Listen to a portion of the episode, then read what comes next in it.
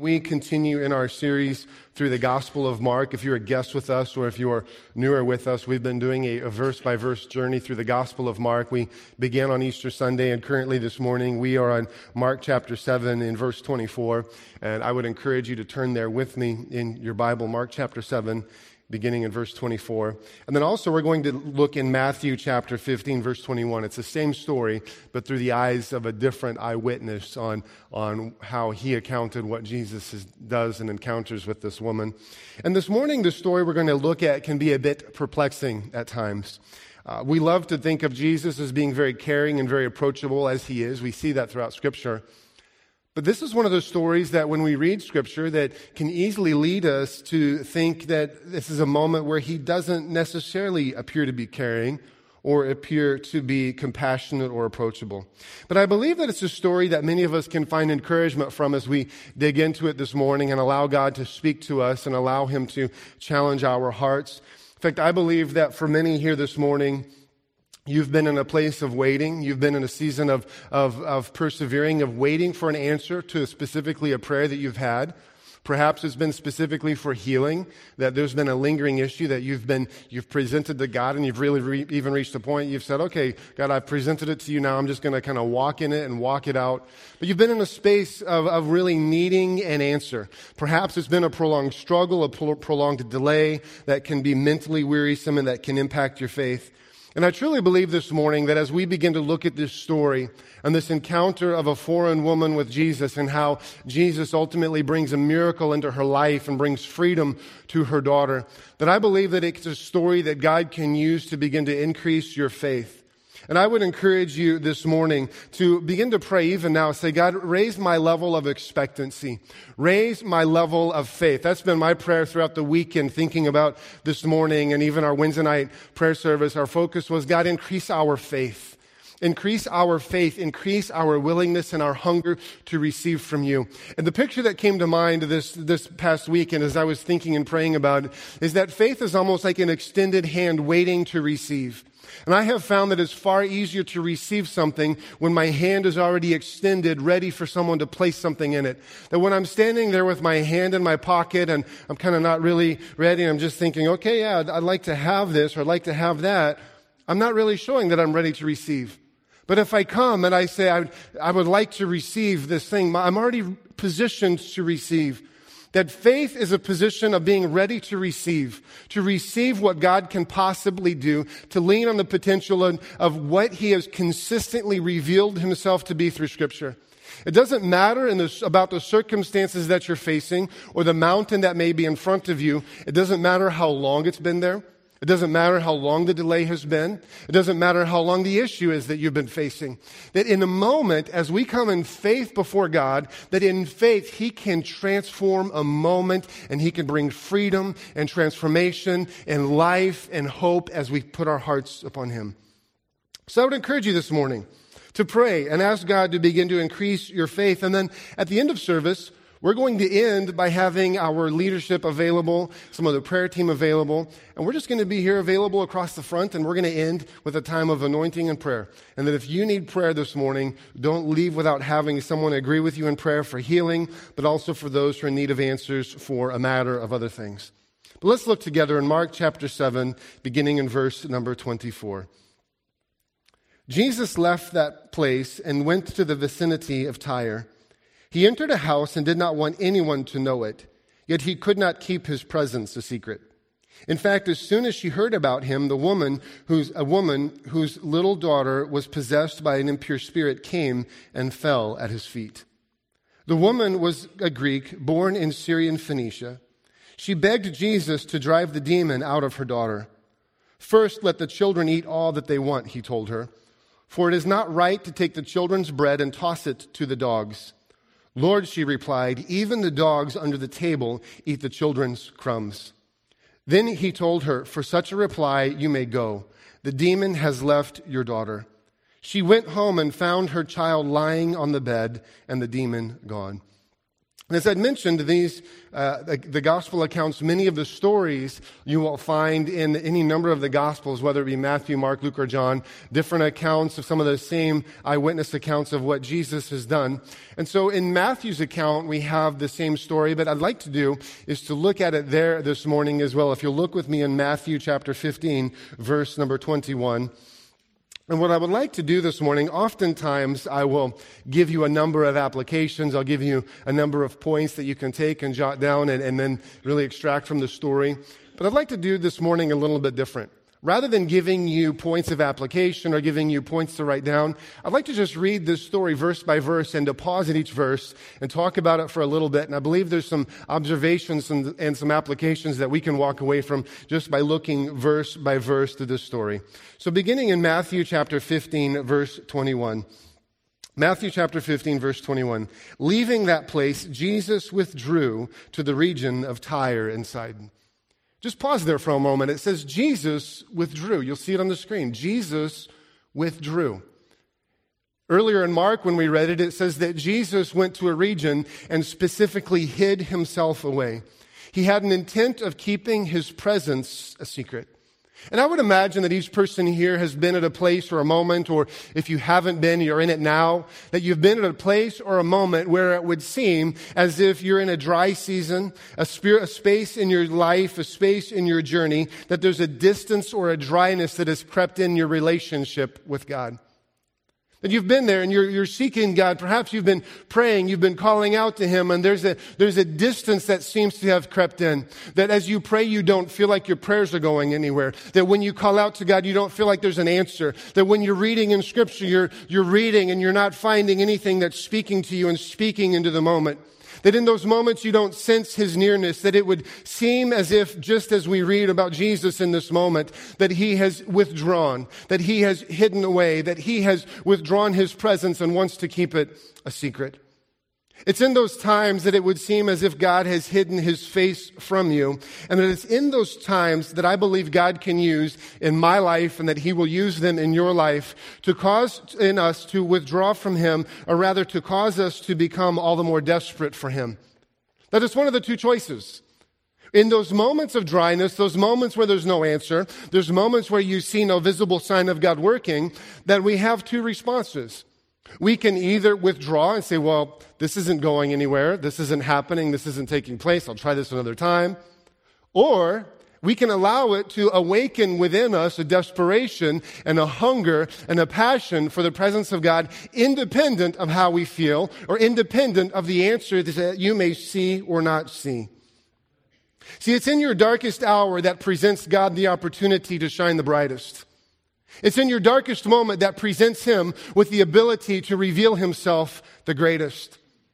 We love the stories of miracles. We love talking about miracles. We love talking about how God transforms and how He brings healing. But what we fail to forget is that every miracle requires a problem.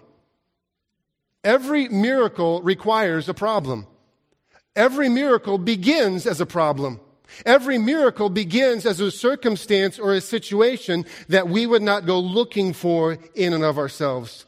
There's something that causes us to pursue and desire God all the more. It could be in a storm in your life. It could be in a place of doubt. It could be in a place of question. It could be a place of lingering, a place of no answer, a place of lack. It could be a place where you haven't seen Him work. But it's in those moments that He invites us to trust Him and pursue Him in spite of what we see or feel. Those moments when it seems as if Jesus has withdrawn. And it's an important truth for you and I to remember this morning when we think about this and we read this story. It's important for us to continually center our minds on the truth that while God's visible presence may not be seen or felt in the circumstances that you're facing, that God is still working, that God is still in control, that He's still present and He's still active. See, in the story, both in Matthew and Mark, we've looked at both accounts. Both make it very clear that Jesus has withdrawn. Jesus has hidden His presence away. And yet there's still an incredible miracle that takes place. It's so incredible that even in this midst of being withdrawn, in the midst of being tucked away, such an incredible miracle takes place that it's recorded in history for you and I to remember. That in the midst of moments when his presence may be hidden, he is still very active. Let's read on, verse number 22. A Canaanite woman from the vicinity came to him, crying out, "Lord, Son of David, have mercy on me. My daughter is demon-possessed and suffering terribly." The story tells us that as soon as she hears that Jesus is there, that she comes looking for him. In Mark's gospel, it says the moment she heard that Jesus' presence was there, that she came in pursuit of him. I think that's a reminder for you and me that God's presence transforms a moment. God's presence always transforms a moment. That when you begin to get a sense and a stirring of what God's doing, then throw yourself into that. Pursue what it is that he's doing. This woman comes in pursuit of Jesus. And verse 22 says she comes and she presents this need of her daughter, and it says that her daughter is suffering terribly. I would imagine that most here have had moments or spaces where you're going through a hardship, you're going through a hard thing, you're going through a difficulty, and someone wants to come up and they talk to you and they ask you how you're doing, and you may not give the typical answer of saying, "Oh, I'm fine, thanks, how are you?" And when you try to put into words what it is you're going through, those words seem to fall so short and empty of really capturing what it is that you're facing. It could be a sickness you've been dealing with. It could be whatever it might be. But the words that you use to try to tell your friend or to tell that person who cares about it are empty and short of capturing really how you're feeling. I think that's what this mom has to be feeling when she says, "My daughter is suffering terribly." Two small words, "My daughter is suffering terribly." Two small words to describe such a significant issue. She says her daughter is demon-possessed. If you'll remember from the stories we've looked at already in the Gospel of Mark, that there's times where Jesus has encountered a man who is demon-possessed. In Mark chapter 5, he comes and he encounters this man who is living among the tombs. And the things that we remember about this man are that he was so possessed that people were afraid to be near him. That he couldn't rest day or night, that he constantly was screaming out in torment, that there was agony inwardly, agony outwardly. He was bound inwardly, men trying to bind him outwardly. If you remember that he was cutting himself and it was self-harming and seeking to destroy himself. Later in Mark 10, we're going to look at another story of a father who comes on behalf of his son who is demon-possessed, and that father says that the demon continues to throw his son into the fire to try to kill him. To picture all of these things taking place with this little girl. The mom comes to Jesus and says, "My daughter's suffering terribly." Two words giving such a powerful picture. Her daughter is in agony. Not only is the daughter in agony, but the mom is in agony. That she's been suffering terribly. The mom is identified as a Canaanite, a foreigner, a woman not of Israel. We'll talk about that more in a moment in the story itself. But it's probably safe to assume that she may be very well married to someone who is a foreigner as well. And if her husband is a foreigner, not a follower of God, that he is a worshiper of the Canaanite gods, the Canaanite religions, any number of those gods that they would have worshipped, they would have had priests who have been offering their own solutions, their own answers, their own ways to try to deal with this, all these different remedies that failed short, all of these different ways to restrain and to deal with this demon, to deal with this possession. The child has been suffering in any number of ways for any number of years, and the mom has been in agony watching her child suffer. And she comes to Jesus. She's desperate. And I think the mother is a reminder to you and to me this morning that desperate people do desperate things. Desperate people do desperate things. History tells us this. Our lives tell us this. Our community can tell us this. Desperate people do desperate things. From the history pages, it tells us that in the 16th century, Oliver Cromwell ordered that an English soldier would be shot for a cowardly crime. The execution was set to take place at the evening bell, but at the appointed time, no sound came from the belfry. The investigators went to find out what had happened, why the bell had not tolled so that the execution did not take place. And they found that a girl who was engaged to the man who was condemned had climbed into the bell tower and had wrapped herself and clung to the giant clapper of the bell to prevent it from striking. They found her there with her hands bleeding and torn to shreds. She was desperate to do something for the one that she loved. And that's what we see with this mom. She's desperate to do something for the one that she loves. She's desperate. She's desperate and she comes to Jesus. But I want you to notice two things about this woman as she comes to Jesus and this place that she comes. First thing she does about this woman is in her desperation. She comes and I want you to notice her position. Her position is one of absolute and total dependence. The story tells us she comes and she falls at the feet of Jesus, that she is absolutely dependent upon the mercy of Jesus. She realizes she's not deserving. She knows that she is not deserving of an answer from Jesus. She knows she's a foreigner. She knows Jesus is trying to be tucked away. She knows any number of things, and she knows that she's not deserving of this. She's completely dependent upon Jesus, and her position reveals that. And I think it's a reminder for you and me that really when it comes to this place of being dependent upon Jesus for everything, isn't that the story of God's grace? That's the story of His grace in our lives, that we are desperately dependent upon Jesus for everything. That there is nothing in us that is deserving of the grace of God. There is nothing in us that is deserving of His goodness. We're not deserving of His answers. We're not deserving of His healing. We're not deserving of His forgiveness. But in His grace and in His mercy and in His love, He offers it all. That we're never deserving of anything. But rather, we come to God from a position of absolute and total dependence.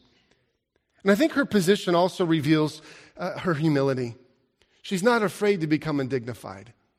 She's not afraid to come and to kneel in a place where she realizes she's not accepted, she's not welcome, Jesus was hidden away. And she's not afraid to face rejection. She's absolutely and totally dependent. Secondly, I want you to notice is her petition. Her petition, she says, "Lord, Son of David, have mercy on me. My daughter is demon-possessed and suffering terribly." She says, "Lord, Son of David, have mercy on me." She's making a declaration of Christ's messiahship, of His lordship, and she's really declaring or shouting out a statement that even many Jews at this moment were afraid to make of Jesus. But she's not afraid to come and in this petition to identify and acknowledge Jesus' lordship. And she says, "Have mercy." What she's identifying is she says, I have a need that's bigger than me. I have a need that's so much bigger than me. I have no answer, no solution, no way of getting an answer, that I am completely and totally desperate and dependent upon you. She pleads not from a position or merit of good standing, not that she is deserving of it, but merely comes and demonstrates the very one thing that she needs, and that's mercy. That she needs an answer. She needs something from Jesus that only Jesus can provide. And I believe this woman, the posture of her heart, gives us a picture of what Jesus describes in Luke chapter 18. Jesus is describing two men coming, and He gives sort of a parable-like story, probably something He had seen take place before, but He gives a story of two men who come to the temple to pray. This is one's a Pharisee, one's a religious man. And he comes and if you look in Luke 18, you'll see the story. He comes in all of his pomp and circumstance, and he's there, and he comes and he stands before God, stands to present his request. And he says, I've done this, and I've done that, and I'm so good, and I'm so this, I'm so that. If you go through that story and circle all the times that he says, you'll be amazed. It's all focused on how good he is, how deserving he is of God to answer, how deserving he is to have his prayer answered. And then Jesus says another man slips in, a tax collector, someone who is despised and looked down upon, someone who everyone who was listening would say, that is a man who is not worthy. That he comes to that same place of prayer, and it says that he won't even look to heaven. He so utterly recognizes his need for mercy. And he beats his breast, and he begins to say, God, have mercy on me, a sinner. And Jesus says, of those two men, it's the second one who receives the answer. And it's a reminder, just like we see with this woman, That any time we come before God, regardless of how big or small or significant or any number of things that we come before Him with, we can't forget that it rests upon His nature. It rests upon His mercy. It rests upon His grace. It rests upon His goodness. It's not a matter of how many times you've been to church. Not a matter of how many times you've read your Bible through. Not a matter of how long you've been a member. How good you've been this past week. Everything is dependent upon the grace and the mercy of God. And I think quite easy, the longer as we go around church, I've shared with you, I've grown up in church. I've grown up around church that there were times when you know, trying to find different ways to stay home. And I go to my dad and I said, Dad, I'm feeling sick tonight. I probably should stay home. He goes, great, you can go to church. We can pray for you.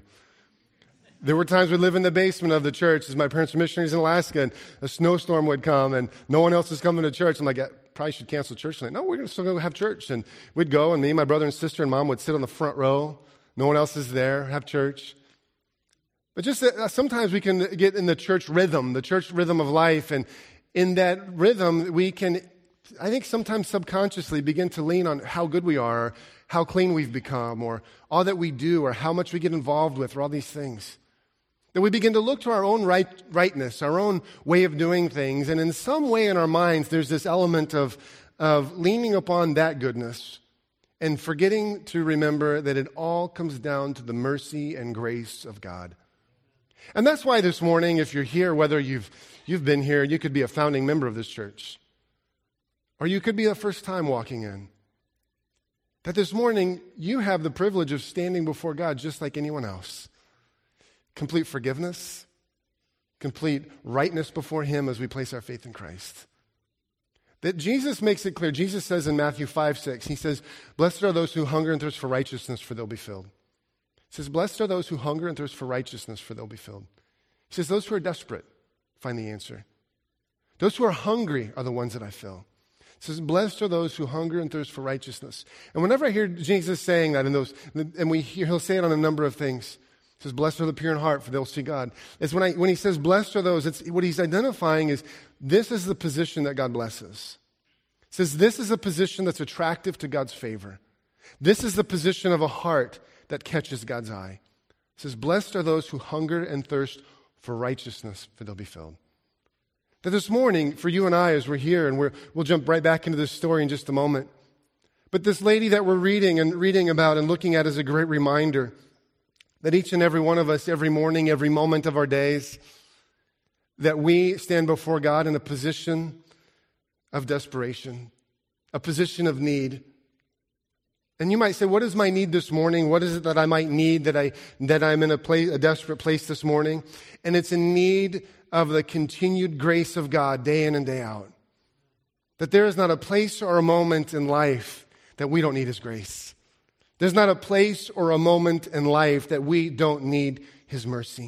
And it's quite easy to grow casual and to forget that.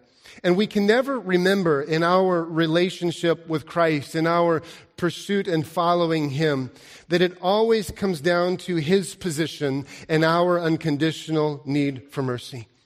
That it depends on Him alone, not what we're capable of, not what we can do, but on the unconditional mercy of God. Look what happens with this woman when she comes to Jesus. Look in verse 23. Mark chapter 15, verse 23, Jesus did not answer a word, so His disciples came to Him and urged Him, send her away, for she keeps crying out after us. It says, Jesus did not answer a word, so His disciples came to Him and urged Him, send her away, for she keeps crying out after us. She is petitioning Jesus. She's coming before Him. She's expressing her need and really expressing a great need in her life, a need that has been probably the most dominant need in her life for a number of years. She comes and she lays on the ground before Jesus. She falls at His feet. She's in a place of desperation, a place of petition. She comes before Jesus. And look at Jesus' answer. It says He answers nothing. Absolute silence. In fact, when Jesus does answer, we'll see it in just a moment, He doesn't answer her. He answers the disciples. But it's as if He's turned a deaf ear to her plea, that His heart is numb to the need that she's facing. And I have to be honest, how many of us, myself included, would reach this point We have intruded into this space that Jesus wants to be alone with his disciples.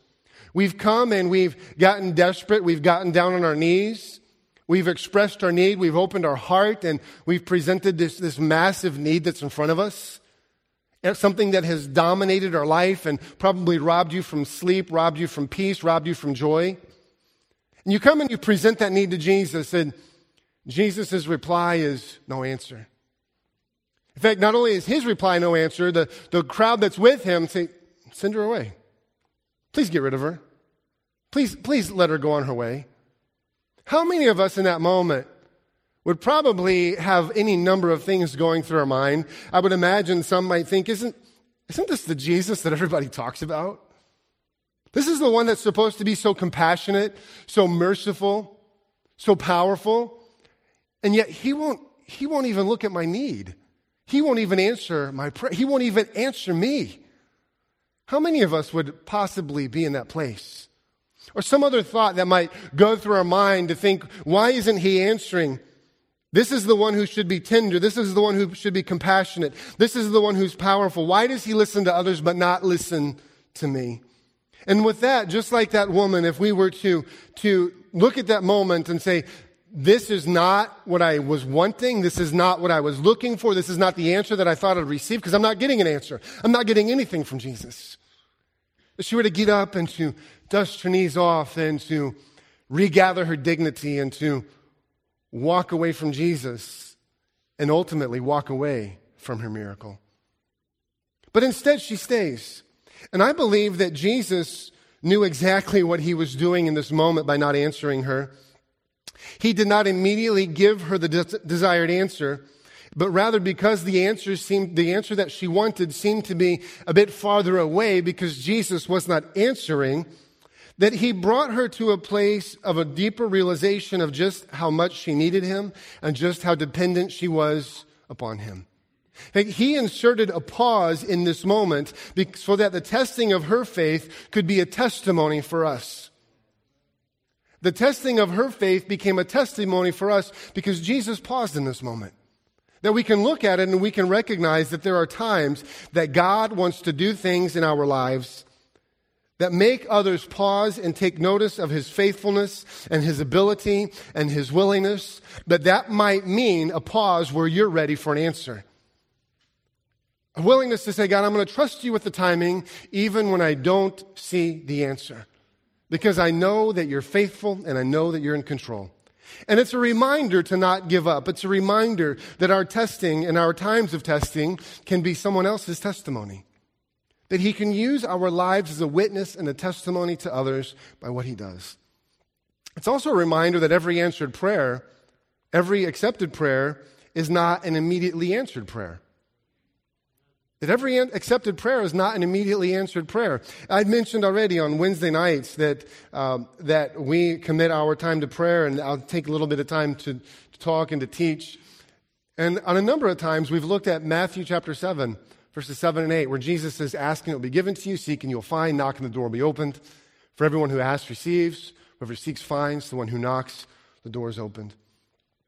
And it's a reminder that a kingdom principle, we've shared on Wednesday nights, a kingdom principle is that prayer is intended to be heard and answered.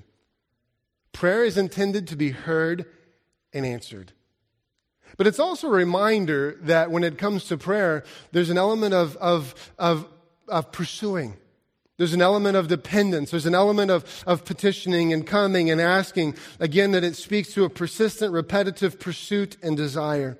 That there are times when the answer is directly linked to the persistence with which we ask. And so I would ask you this morning, how many stop one prayer short of the answer? That we stop just one prayer short of what it is that God could potentially do in a circumstance or do in someone's life. It's a willingness to continue to pursue even when the answer has not yet been seen. But I want you to notice something else in Mark chapter 15, verse 23. It says, Jesus didn't answer her, so the disciples came and urged him, send her away, for she keeps crying out after us. Not only did they add to her discouragement by wanting her sent away, they're telling Jesus, please be gone with her. Please send her away. They're wanting her gone for their own comfort. But secondly, somewhere in here, the disciples have become arrogant enough to think that she wants them. She's thinking that in some way she is wanting them, because they say to Jesus, she keeps crying out after us. She didn't come for the disciples, she came for Jesus. She recognized Jesus was her answer. Jesus was the one that she needs. She comes, and they think that she is looking and wanting them, that they were a reminder that time and again, the longer you may be waiting for an answer, the longer you may be waiting for a breakthrough, the longer you may be waiting for God to bring healing, that there's going to naturally be people who come along who are going to share with you what it is that their opinion is of what needs to happen. That there's going to be individuals that are going to come and in some way think that they are the answer. That I'm sure this woman over the years has tried doctors, she's tried other priests, she's tried counselors, she's tried a number of things, but she knew that Jesus was the one she needed, and she knew that just a crumb of the possibility of what Jesus could do could be more than enough than any answer that anyone could provide, including the disciples. That she knew she was there for Jesus and for no one else. And we see this continually throughout the Gospels. That there's times in Mark chapter 5 we've looked at, there's a woman who has a perpetual issue of bleeding. Her bleeding won't stop, and she's tried doctors, she's tried everyone else, and everyone has told her, you need this person and that person and this person and that person. And she comes to a place and she says, the only answer that I have is found in Jesus. And she says, I don't even need to talk to him. I don't even need him to stop and pause and look at me and touch me. If I can just get through the crowd and just get a hem of his garment, if I can get just a crumb of the possibility of what Jesus can do, that's all that I need. And we see that she's healed. In the Gospel of Mark earlier, we looked at this man who's crippled, and his friends come and tear a hole in the roof, and they tear a hole in the roof and they lower their friend down. They don't lower him in front of the disciples. They don't lower him down in front of the religious. They don't lower him down in front of anybody but Jesus. They recognize Jesus is the one that we need. Jesus is the one with the answer. Jesus is the one that we're here for. And see, friends, you and I, we can go from one person to the next trying to find the answer. From one experience to another, from pursuing one experience after another. But a desperation and a dependence on Jesus is a willingness to settle for nothing less than an encounter with him. It's a willingness to settle for nothing less. Look in Mark chapter 15, verse 24. Jesus answered, I was sent only to the lost sheep of Israel. And notice this, Jesus doesn't answer her. He's answered the disciples. He says, I was sent only to the lost sheep of Israel. And he's identifying truth. If you look in Romans 11, you'll find it and see it even more. But he's identifying truth. He's identifying, I'm first here to reach Israel. This is the starting point of God's demonstration and working of grace through human history, that it has a starting point. And the starting point is with Israel. But for this woman, it's disappointment on top of discouragement. But what we can learn from her, she's not deterred. This woman is not deterred. Not only has she come in, not only has Jesus not answered, that when Jesus finally speaks, he speaks something that would seem to be in line with the disciples, saying, I'm not here for you. I'm not here for your need. I'm not here with the answer for you. He says, I'm here for the lost sheep of Israel. But look at how this woman responds. Her response is powerful. Verse 25, the woman came and knelt before him. Lord, help me, she said. She came and knelt before him. She's disappointed. No doubt she's discouraged. She's still not even received a word from Jesus. And her answer seems to slip farther away by the moment. But it says she came and knelt before him.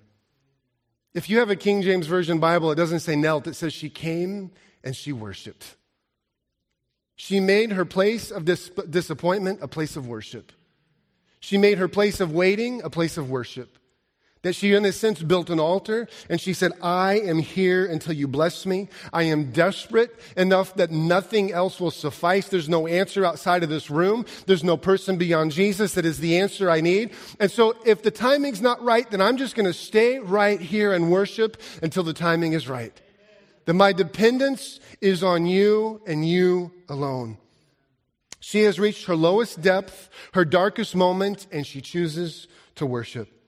And see, friends, for you and for me, in our lives, as we go through our journey of life, we go through the circumstances, when you're facing doubts, you're facing questions with no answers, any number of things, The right response is always a worship response. It's always a worship response. Because worship has a way of reorienting our hearts and our minds and our faith, not around the need, not around the answer we're waiting for, but around the nature of the one who's capable. It's reorienting our perspective around Jesus. Something we've talked about here is that worship is an atmosphere of freedom. Worship is an atmosphere of freedom. We here at State College Assembly don't believe that the time of worship with Pastor Kyle and the worship team, as incredible and as blessed as we are with the talent we have, that it's not just a showcase of talent. Nor do we believe that worship here is merely a segment of the service to get to the offering, to get to the message, to get to the doors. We believe that worship, the atmosphere of worship, is an atmosphere of freedom because it's a place where we're acknowledging the authority and the nature of Jesus Christ. That you can walk through these doors with any number of needs. And there's any number of needs sitting here this morning. But you can walk through these doors with any number of needs. And it's in that moment when we're centered around Jesus that the needs become small and his greatness becomes great. That an atmosphere of worship is an atmosphere of freedom. There's times where people can be healed while we're worshiping. That while you might be thinking, this is not the song that I necessarily would have chosen, others could be finding absolute freedom and healing in that moment. An atmosphere of worship is an atmosphere of freedom. But I think that goes beyond just a physical healing in the moment. An atmosphere of worship is an atmosphere of freedom because it's an atmosphere that can free our minds from the perspectives that have limited what we have seen as being potentially possible with God. That it's a moment in worship that as we're coming before God in worship, as we're centering our hearts and our minds on worship before God, that worship has a way when we're singing and not just the words on the screen, but allowing it to really get to our hearts, to think about the words that we're singing and the things that we're expressing. That when we are singing in that atmosphere of worship is an atmosphere of freedom, that it has a way to begin to strip off perspectives and doubt and questions that have been nagging, and things that have kept you from seeing who God is, and things that have been causing you to question his faithfulness, things that have been causing you to question his love, things that have been causing you to question if he answers prayer. That it's a time of freedom that our minds can be renewed as we center our thoughts on Jesus. That's why we believe that an atmosphere of worship is an atmosphere of freedom, that I truly believe that worship can be a faith-building moment if we let it. And so this woman comes and she falls before Jesus and she centers her heart on him and she worships. I'm sure there are any number of doubts in her mind at that moment, any number of questions, but she chose to worship. And it's in her worship that the silence is broken. Look in verse 26. Jesus replied to the woman this time, "It's not right to take the children's bread and toss it to the dogs." Jesus gives an answer, and it's certainly not the answer she was hoping for, certainly not the answer she was looking for. It almost at first glance, it seems to be another reason to push her away. But Jesus is using the term dog, and we can look at it and we can get offended by the fact that Jesus called this woman a dog. What I would point out to you is we can get offended. The woman did not. Jesus relates to people in all sorts of different ways. We see this through the Gospels, that he has a way of speaking the language that speaks to and connects with a person with where they're at. And in this common day, in Jesus' day, the Jews would call foreigners dogs, foreigners would call Jews the dogs. It was a way of identifying someone who was foreign, someone who was not among them. But more than that, Jesus has just presented this woman with a parable. We often look at it as a rebuke, and it's only her faith that presses through.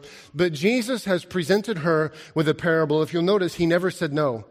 He said it's not right to take what the children's bread and toss it to the dogs. And with every parable that Jesus presents, there is a deeper truth that's there for those who want it. It's a place in this place where she almost seems justified to point to her need, to say, Jesus, but if you were just to see my daughter, if you were just to pause and look at all that I've already done, look at everything that I've gone through to try to get an answer from you, I'm not here for another story. I'm not here for a parable. I'm not here to be identified as a foreigner. Anything that she could have presented in the moment. But instead she recognized, as Jesus says with all parables, that there's a truth that's there for those who want it. That there's a truth that's laying open for the hungry heart. And this woman recognizes the parable that Jesus has pointed to.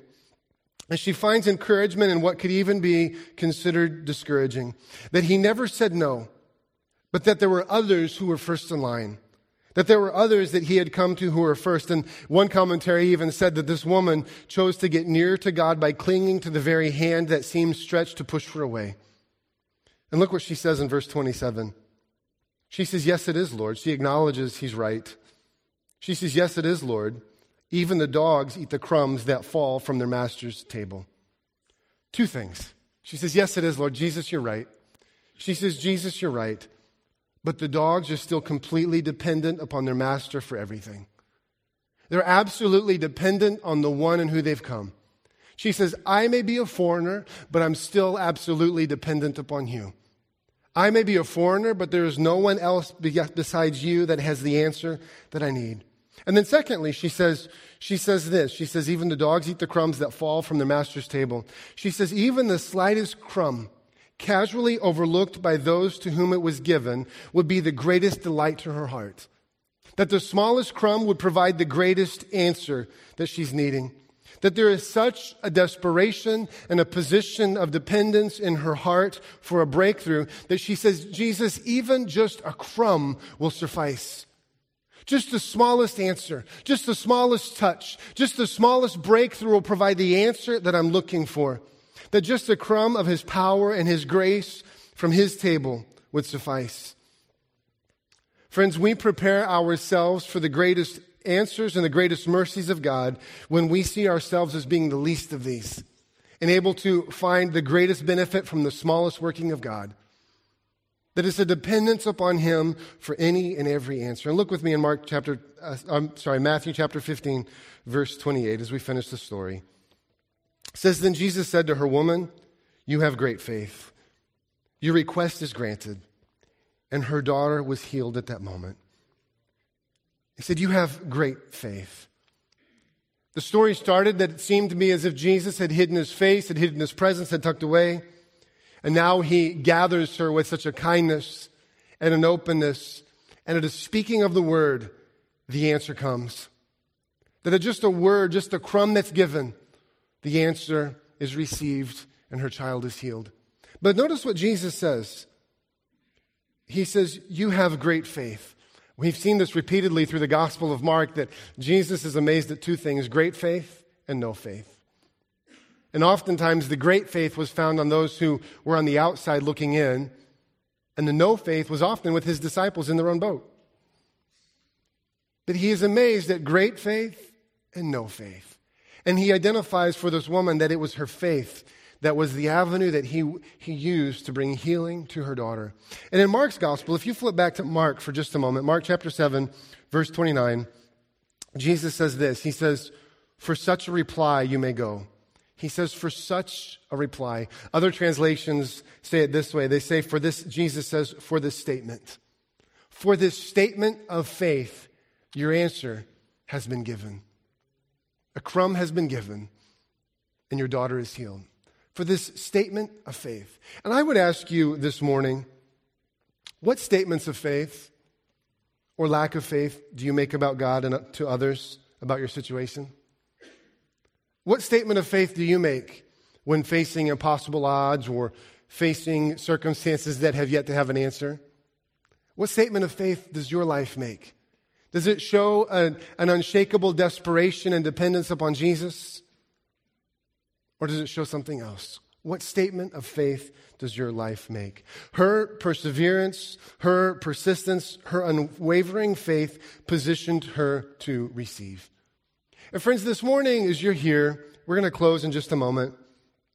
But as you're here, I would just encourage you and remind you that God cares greatly about your need. He cares greatly about your life.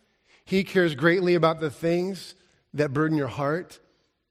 And his desire is to answer. And if for nothing else this morning, as you look at the story we've read through and the different things we've pointed out, be reminded that God cares. A delay in answer does not equate to no care in your life. That he cares, and he sees, and he listens.